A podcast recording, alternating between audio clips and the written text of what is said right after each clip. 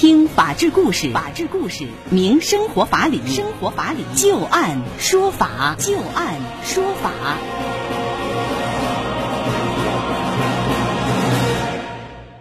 北京时间的十八点零三分，您现在正在关注收听的是石家庄广播电视台农村广播，在每天的傍晚六点到六点半为您带来的就案说法，我是知晶。我们会在每天的节目当中，就一些真实发生的案例，来邀请我们的法律顾问，帮助大家分析其中所蕴含的法理和人情。今天节目当中，我们要和大家连线的法律顾问呢，是河北济民律师事务所的刘小龙律师。今天节目当中，我们首先要和大家说到的第一个案子啊，是一起罕见。的醉驾所引发的一起案子，妻子突然发病晕倒，因为住在偏远的乡村，救护车不能够及时赶来。醉酒的丈夫陈先生无奈之下，开车将妻子送往了医院救治，被警方当场查获之后被批捕。那么，妻子突发重症，丈夫醉驾送医被查，这是不是要负刑事责任呢？接下来，我们就来详细了了解一下这个案例的经过啊。这起罕见的醉酒案子是发生在二零一八年十二月七号的晚上。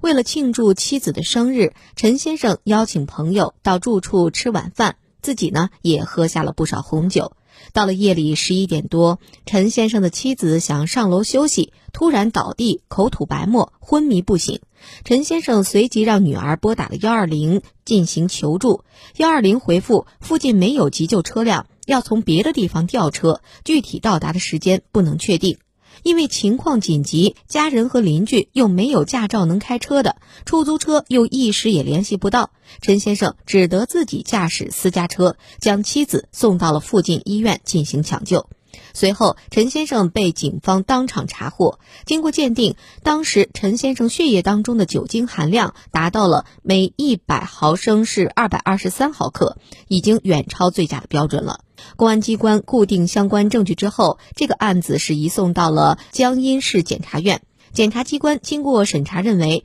陈先生醉酒之后在道路上驾驶机动车已经构成了危险驾驶罪，诉请法院依照刑法第一百三十三条第一款第二项的规定，对其以危险驾驶罪追究刑事责任。当天晚上十一点二十二分的时候，陈先生驾驶私家车行驶到某路段的时候，也被监控探头是抓拍到了。在法庭上，陈先生对于公诉机关所指控的事实以及罪名全部都没有异议。他和辩护人都提出啊，这个案子是事出有因，他因为妻子昏倒，幺二零急救车又不能够及时赶到，才开车送妻子就医的。案发的时候已经接近深夜了，路上是行人较少的，驾驶路途较近，也没有发生事故，社会的危害性较小。他归案之后又如实的供述，悔罪态度也较好，又没有前科劣迹，请求对他从轻处罚。法院认为，虽然被告人陈先生客观上实施了在道路上醉酒驾驶机动车的行为，但他的行为构成紧急避险，依法不负刑事责任。法官表示，案发的时候，陈先生认识到妻子正面临着生命危险，迫不得已才醉酒驾驶的，属于在必要限度内实施避险行为，符合紧急避险的各项条件。他的行为也构成法律意义上的紧急避险，应不负刑事责任。而基于这种共识，二零一九年年底的时候，江阴检察院决定依法对于陈先生是撤回起诉。而几天之后，江阴法院也裁定依法准许检察机关撤回起诉。那接下来我们就来听一听刘小龙律师对于这个案子的分析和点评啊，究竟什么是紧急避险？什么样的情况下能够构成紧急避险？在您看来，作为陈先生他遇到的这种情况，妻子是突发疾病晕倒，又没有来救护车，而且呢，周围的人也没有驾驶执照，这个时候他喝醉了酒以后又去驾驶机动车，是否构成了紧急避险呢？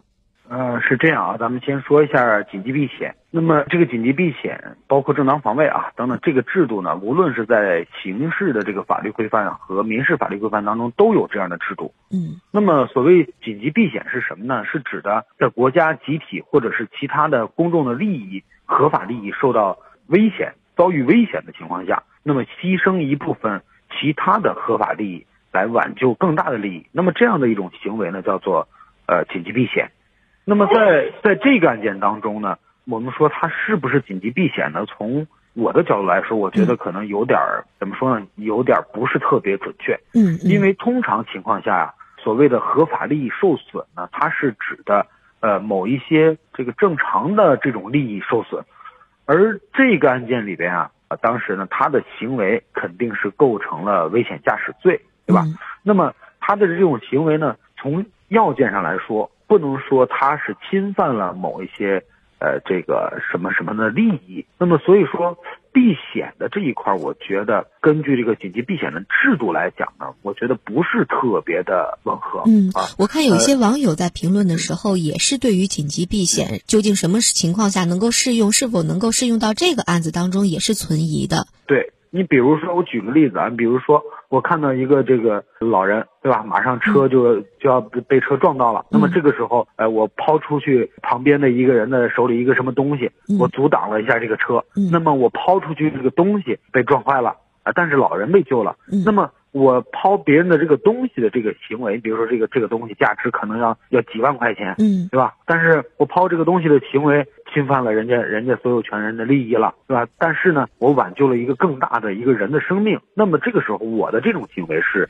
属于紧急避险，嗯。那么在这个案子里边呢，我们说危险驾驶罪啊，它的这个罪名的设定呢，是指的就是行为人啊，在这个行为的过程当中以这种。醉酒的这种状态来驾驶车辆，那么危及到或者是违反了这个法律的这种规定，在这种情况下，那么他构成驾驶呃危险驾驶罪。所以说，他从这个什么的角度来说呢？从合法利益上来说呢，我觉得它不是一个合法利益，而是一个法律规定。所以说，他这个紧急避险的话，我觉得呃不是很准确。但是从这个案件的本身来说，我觉得这个案件应该适用的是什么呢？情节显著轻微。不应当认定是犯罪的这种情况来来适用这个案件，也就是说，从这个案件的综合的情况考虑来说，在这个案件的这个行为过程当中，行为人的这个行为过程当中呢，那么他呢，呃，是有各种因素综合在一起，那么导致他不得不采取这种方式。嗯，那么这种行为呢，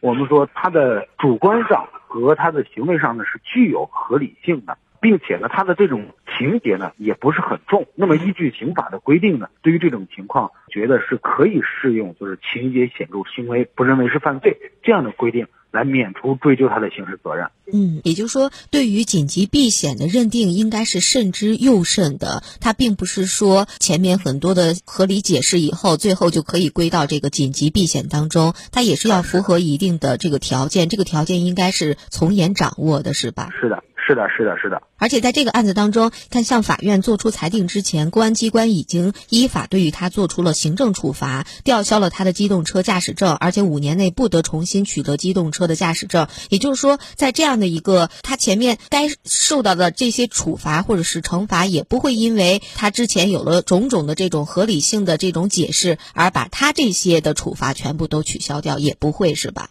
嗯，是的，是的，因为这种吊销啊等等，这是属于一个行政处罚。那么在这个案件当中呢，是免除了他的刑事责任，但是呢，他的行政责任是一样要一样要去追究的，不能够免除他的行政责任。明白了。